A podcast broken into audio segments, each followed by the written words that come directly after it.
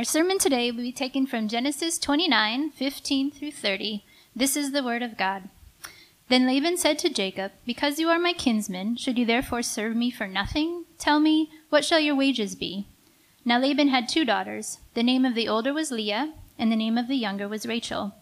Leah's eyes were weak, but Rachel was beautiful in form and appearance. Jacob loved Rachel, and he said, I will serve you seven years for your younger daughter Rachel. Laban said, It is better that I give her to you than that I should give her to any other man. Stay with me. So Jacob served seven years for Rachel, and they seemed to him but a few days, because of the love he had for her. Then Jacob said to Laban, Give me my wife, that I may go in to her, for my time is completed. So Laban gathered together all the people of the place and made a feast. But in the evening he took his daughter Leah and brought her to Jacob, and he went in to her. Laban gave his female servant Zilpah to his daughter Leah to be her servant. And in the morning, behold, it was Leah. And Jacob said to Laban, What is this you have done to me? Did I not serve with you for Rachel? Why then have you deceived me? Laban said, It is not so done in our country to give the younger before the firstborn. Complete the week of this one, and we will give you the other also in return for serving me another seven years. Jacob did so and completed her week. Then Laban gave him his daughter Rachel to be his wife. Laban gave his female servant Bilhah to his daughter Rachel to be her servant. So Jacob went into Rachel also, and he loved Rachel more than Leah, and served Laban for another seven years. Thus says the Lord. Thank you, Kelly. Let's pray. Father, we don't presume to go to your word independent of your Holy Spirit um, relying only on our minds and on our logical capacities, we beg you, Father, that you make these words and the truths here real. Let it seep deeply. Let it actually be functionally effective in our lives, in our hearts, in our minds, and in our actions. And we beg you, Lord, for this mercy. Make us fall in deeper love with you as we see and behold who you truly are. In Jesus' name we pray. Amen. All right, so today we're going to continue through the series uh, that we've been going through, which is a series of the life of Jacob. And if you remember, this is a story of a man who messed up and continues to mess up royally. Just a few chapters ago, we see Jacob deceiving his father Isaac by taking advantage of his blindness. Isaac was blind, and Jacob made his father think that Jacob was Esau, his older brother.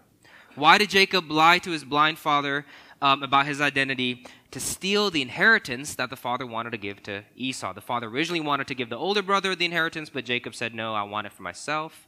Deceive the father using his blindness. And through this self deceit, the family was ruined.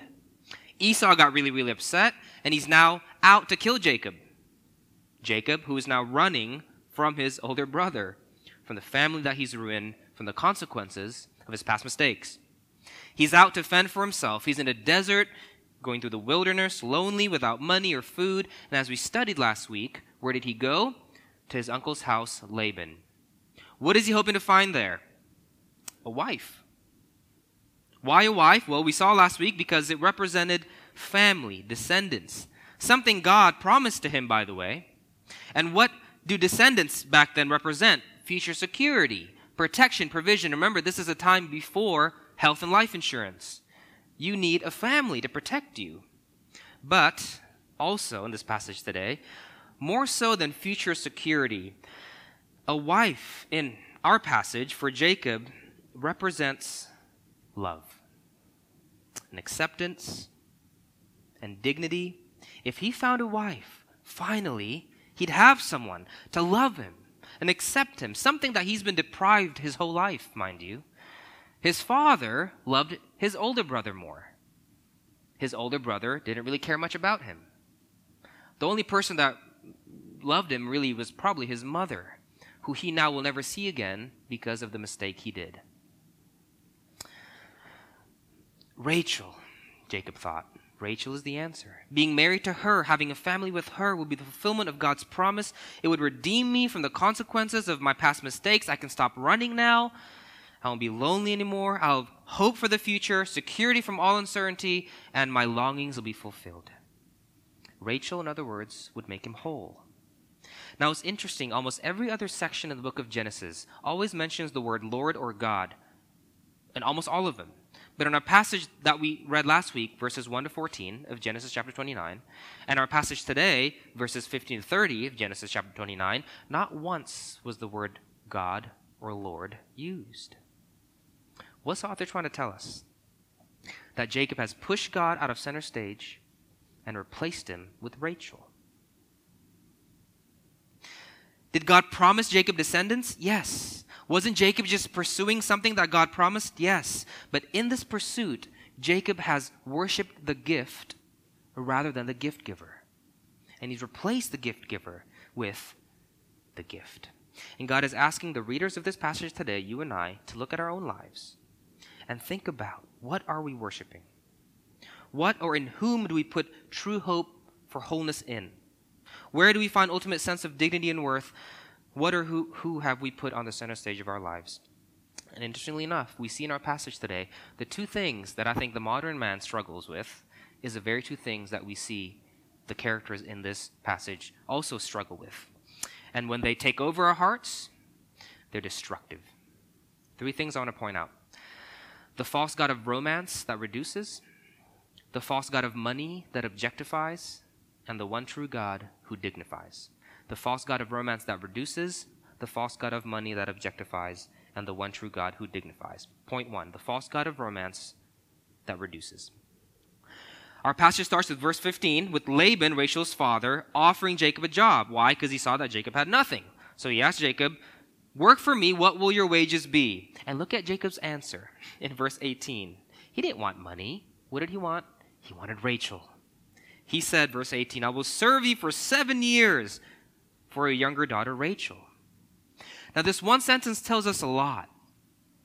Back then, if a man wanted to marry a wife, the customary token of honor that the groom usually gives the bride's family is 30 shekels. Based on the average monthly wage, which is 1.5 shekels, seven years of work would equal 126 shekels. Jacob was willing to give for Rachel four times the normal amount of the bridal token. I mean, what are you going to do? The man was in love. And now a lot of people miss this. Notice, here's what's crazier Laban wasn't the one who set the terms. Laban didn't ask for seven years. No, Jacob was the one who kind of erupted into an impassioned outburst. I'll give you seven years. I'll do anything for Rachel, is what he's saying. Why did he say that? Because Rachel was everything for him. She was the key.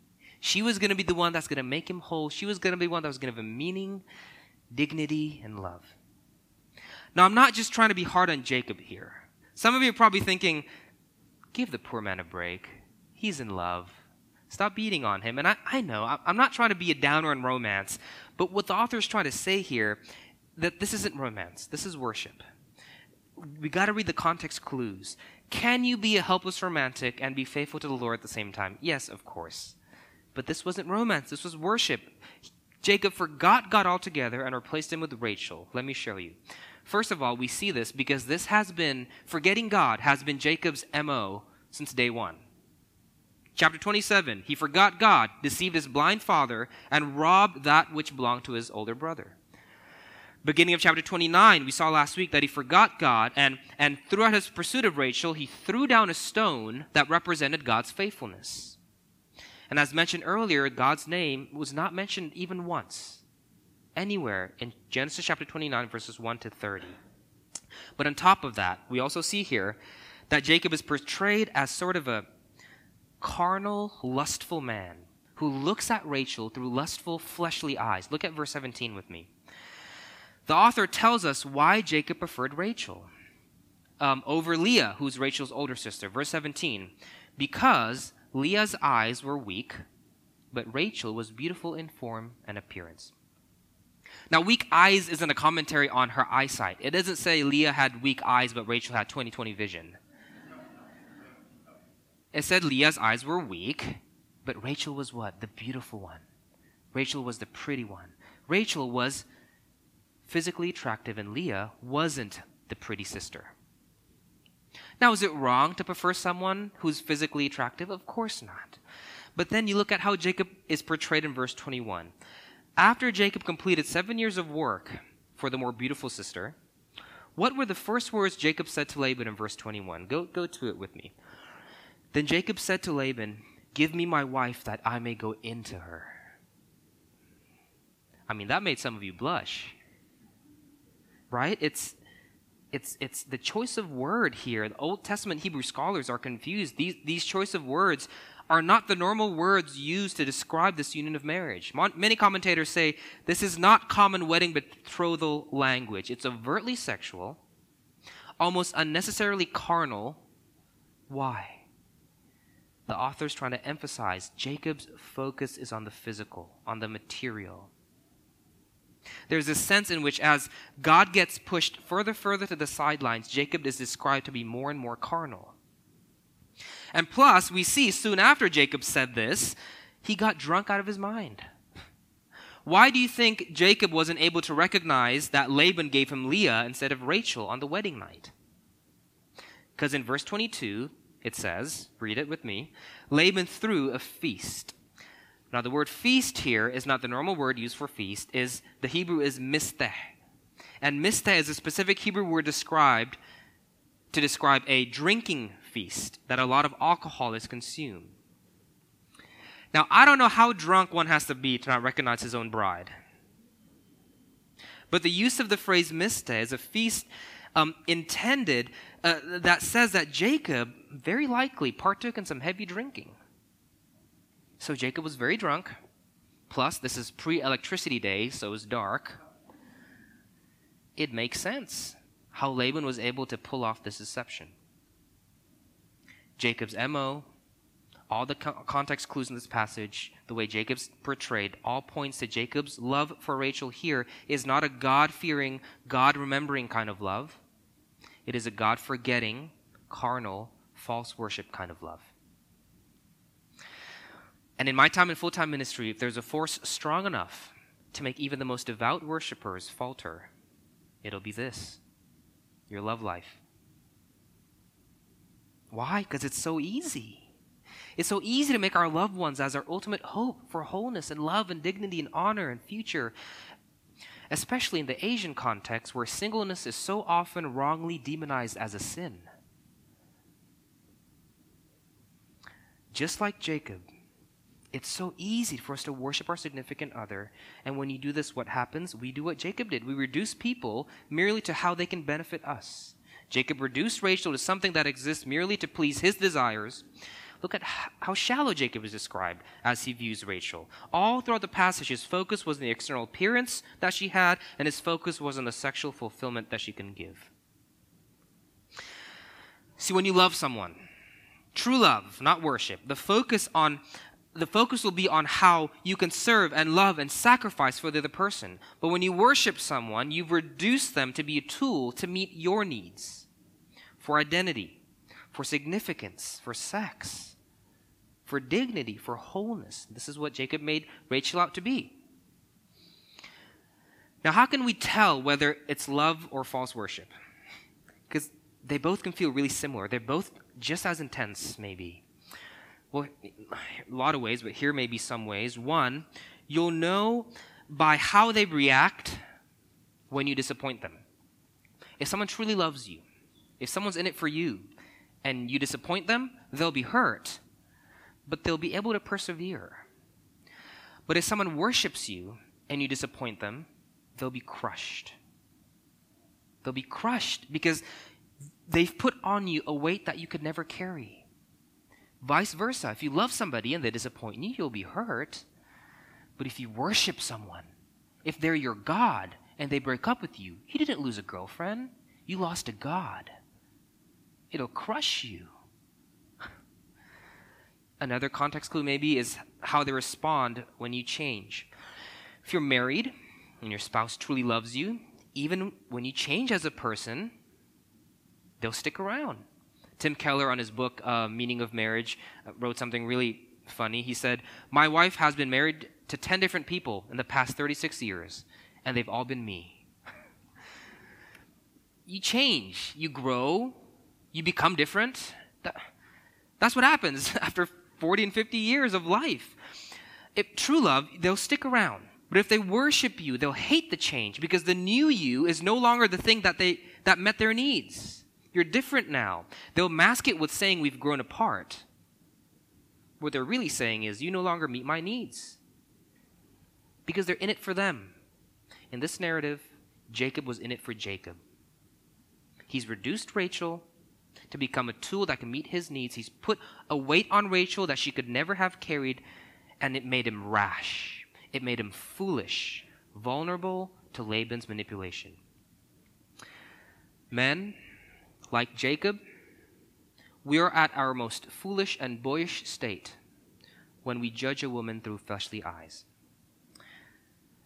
And ladies, if your primary way of alluring is by the way of the flesh, then you'll only attract little foolish boys, not men.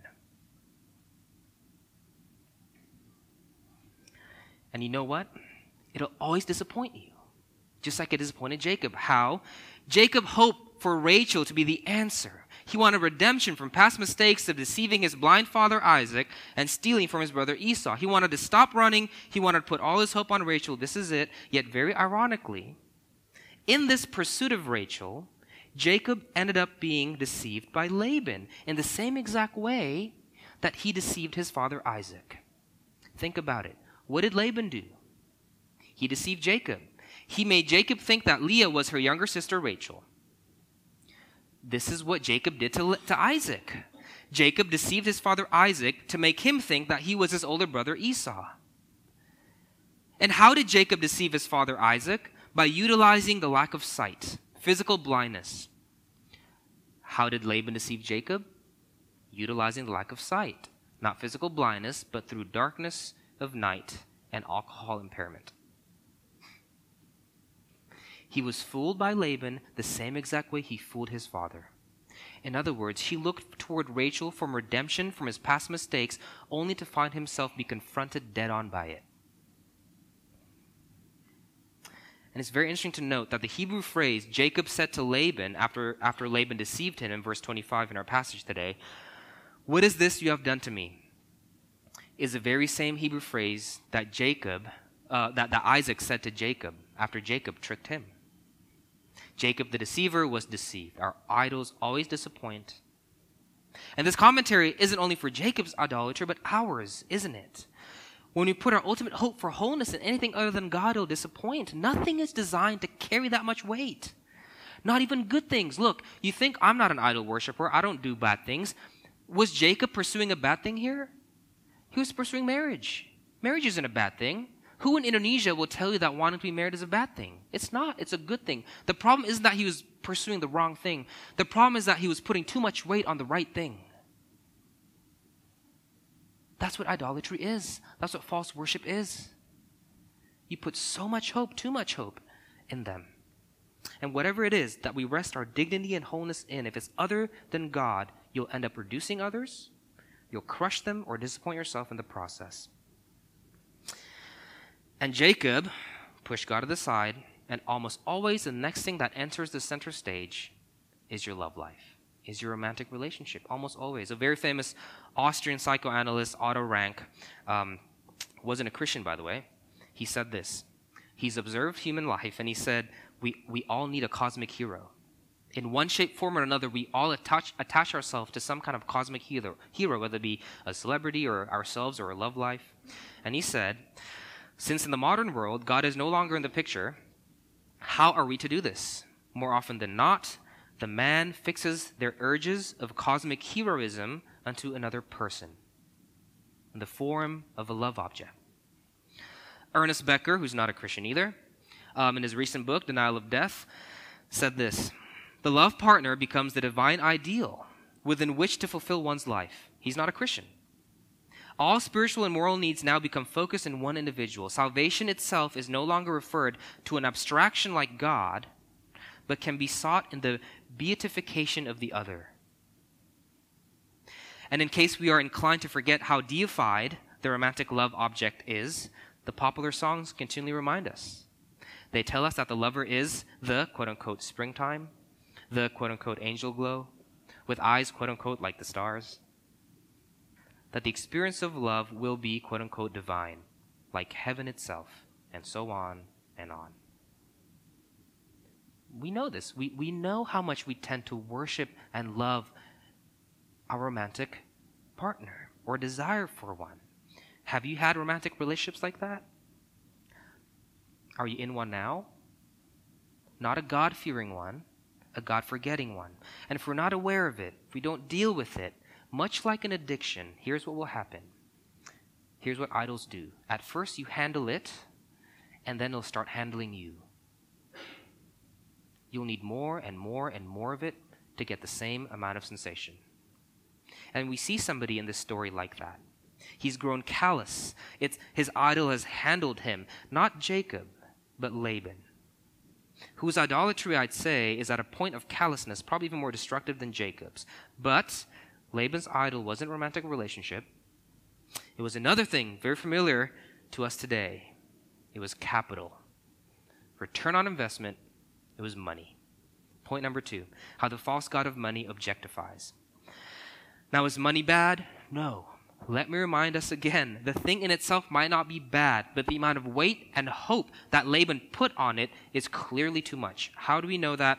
Well, first, like Jacob, this has been Laban's MO since we first see him in the Genesis narrative. He's always loved money. His attention has always been focused on gold and silver.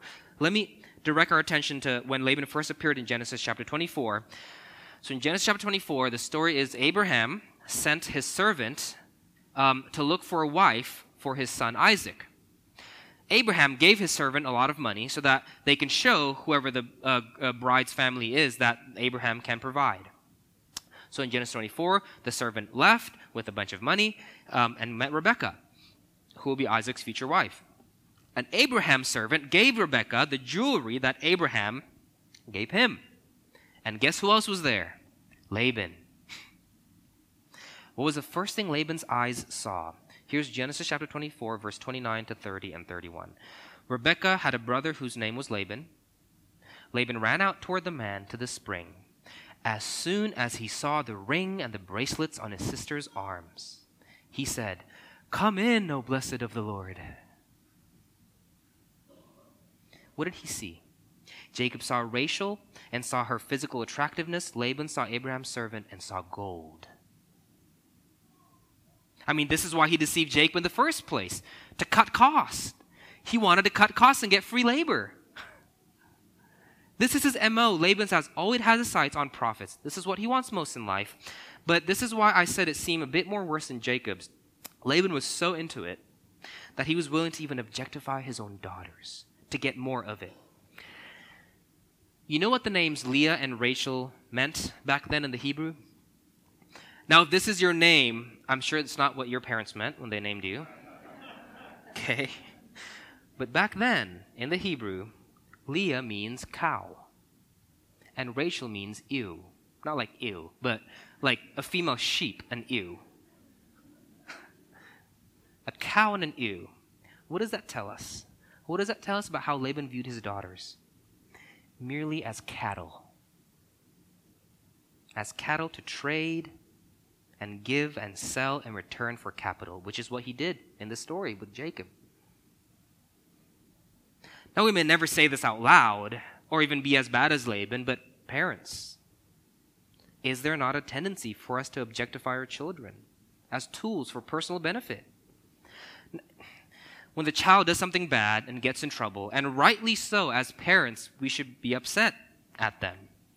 But yet, a few say, not many parents say, some do, how can you do this to yourself? Some say that. But what do most parents say? Not how can you do this to yourself, but what? How can you do this to me? How could you shame me by committing this mistake? How could you dishonor me by acting like this? How could you disrespect me by making this terrible decision?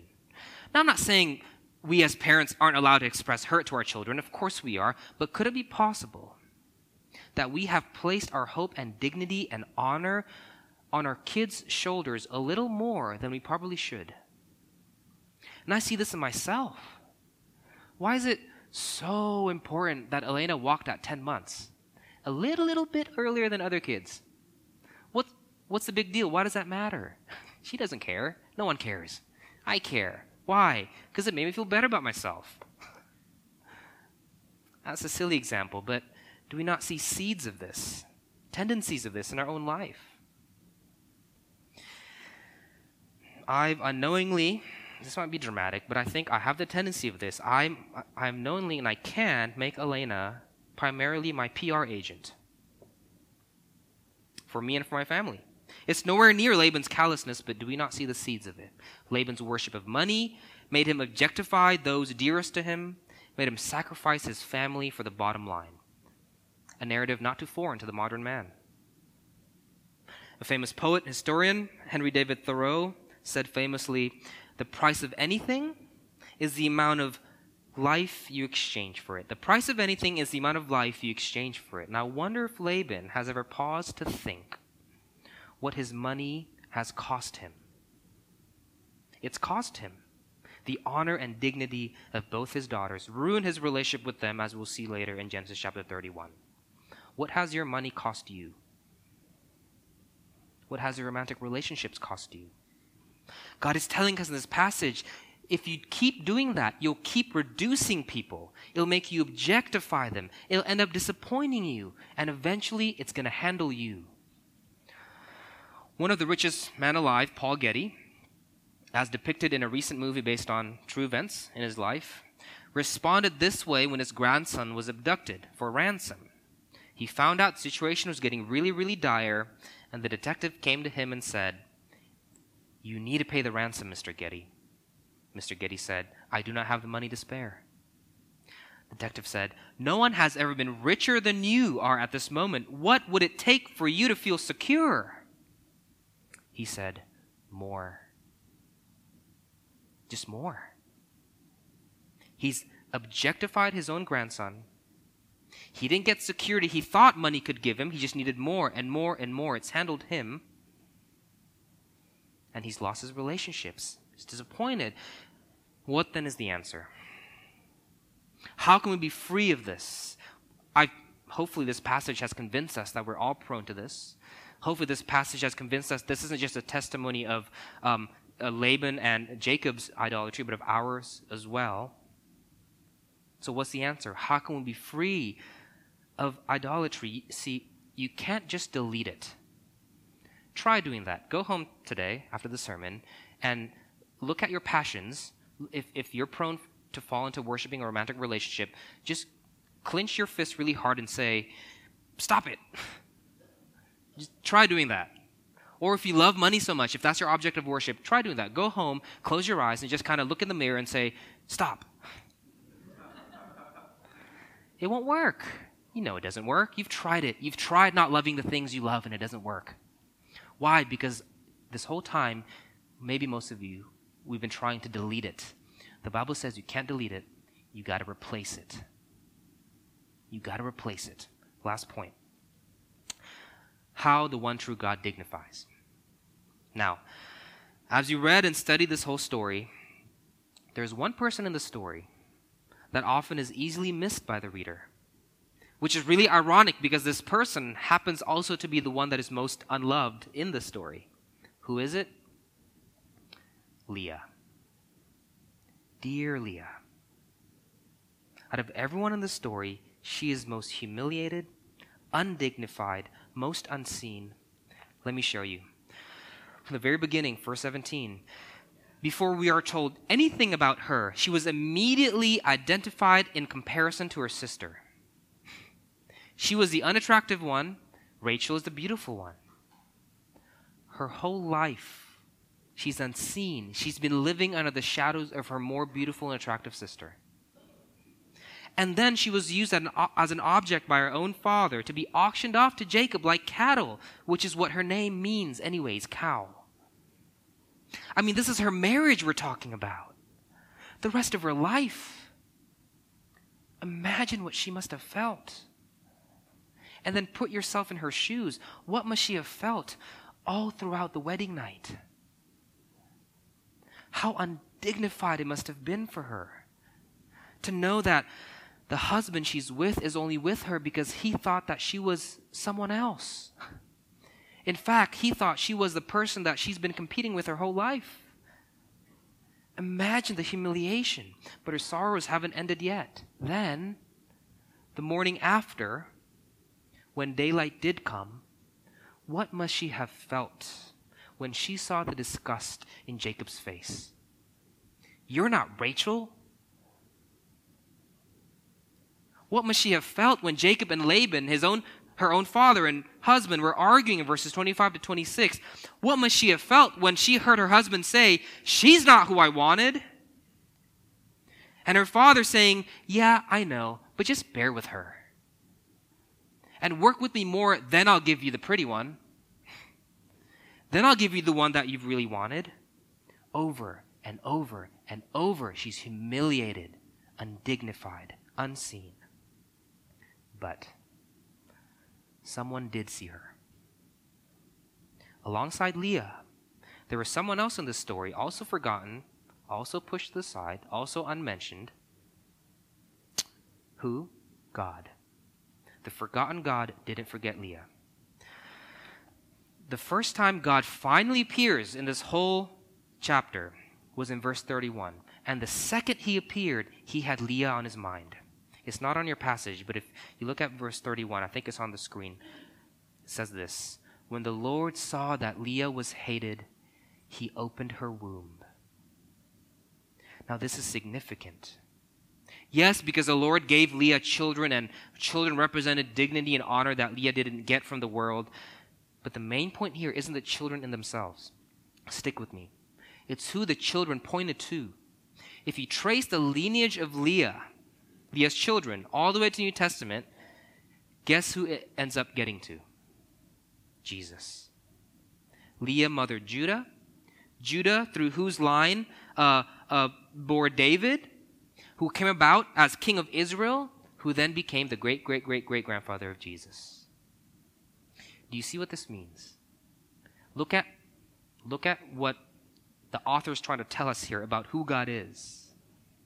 God bestowed divine honor upon the undignified and forgotten Leah by planning to bring about the Savior of the world through her seed. But why? Why would God choose the unwanted one, the undignified one, the unexpected, quote unquote, wrong person? Why? Because this is the very way that God will redeem the world in an unexpected way through the quote unquote wrong person. Who was Jesus in Isaiah 53? It says he was despised by men. There's no form or majesty about him or beauty about him. What did Philip say in John chapter 1 when he first heard about Jesus? Can anything good come out of Nazareth? Do you see the biblical storyline of redemption here? The unexpected God includes the unexpected wife to bring about the unexpected redemption of the world. What do I mean unexpected? Because this is what we expect, right? We expect God will save us how? By saying this. This is what every other world religion says. If you're morally and ethically beautiful, if you're morally and ethically beautiful, then okay, I'll save you. But you must first be obedient to me. You must do more good things than bad things. You must be morally, ethically, religiously beautiful. That's what every other world religion says. If you're able to be a good person, in other words, if you're able to be morally and ethically beautiful, in other words, if you're morally and ethically look like Rachel, not like Leah, then I love you. That's what we expect. What does Christianity teach? What does the gospel say? Why is it distinct? The gospel says this What is Jesus' birth all about? It is about the beautiful God who put on flesh. It is about the most desirable being in the universe who became an undesired human being died on the cross, undignified, humiliated, scorned, so that he may redeem you. The unexpected God used the unexpected wife to bring about the unexpected redemption of the world. But one more question why Leah? It's tempting to think, well, maybe God just likes underdogs. Or, or maybe, you know, maybe Leah wasn't physically attractive, but maybe she is morally and ethically attractive. Maybe she's beautiful on the inside, right? But then you read the part of the story, verses 32 and 34, and you see Leah, objectifying her children to worship a false idol as well. It's on the screen. Let me read it to you. Verse 32. And Leah conceived and bore a son, and she called his name Reuben. For she said, Because the Lord has looked upon my affliction, for now my husband will love me. Her children was an object for her husband's love. Verse 34 Again she conceived and bore a son and said, Now this time my husband will be attached to me because I have borne him three sons. Leah's reduced objectified her children so that Jacob would love her more than Rachel. Here is more evidence. Okay, after she stopped bearing children, look at her uh, addiction here to this. Guess what she ended up doing in chapter 30? It's not in the passage, not on the screen. In chapter 30, we see uh, Leah telling Jacob to sleep with Zilpah. Who is Zilpah? If you look at your passage, she is the servant that Laban gave Leah in verse 24. Jacob sleep with Zilpah. Why? So that she can get more children. that she can get more honor, more love from her husband. She compete more with Rachel about who has more children. She's reduced her kids. She's objectified Zilpah all because she looked unto her husband as her ultimate place to find dignity, honor, love, and wholeness. She was an idol worshiper too. So then, why did God remember Leah? Why did God have pity on her and dignify her, even when she doesn't deserve it? Hear this. This is the unexpected plan of redemption. Because he knew that one day he was going to put on flesh and die on a cross to take all of Leah's shame and all of Leah's dishonor on himself her sin was going to be placed on her. The shame that she has accumulated by her own sin and by what has been done to her, Christ will put on himself. On the cross, God was mocked, dishonored, broken, so that he may give Leah dignity, honor, and wholeness. On the cross, the Father turned his face away from Jesus so that he can look upon unwanted Leah with longing eyes. Look, guys, the Bible says we're all idolaters. Like Jacob, like Laban, like Leah, we've all placed our final hope for wholeness on created things. We've hurt, reduced, objectified people in the process. We've put too much weight on them that sh- they should never carry, only to be disappointed over and over again. The gospel doesn't say delete that. The gospel doesn't say delete that need, it says replace it.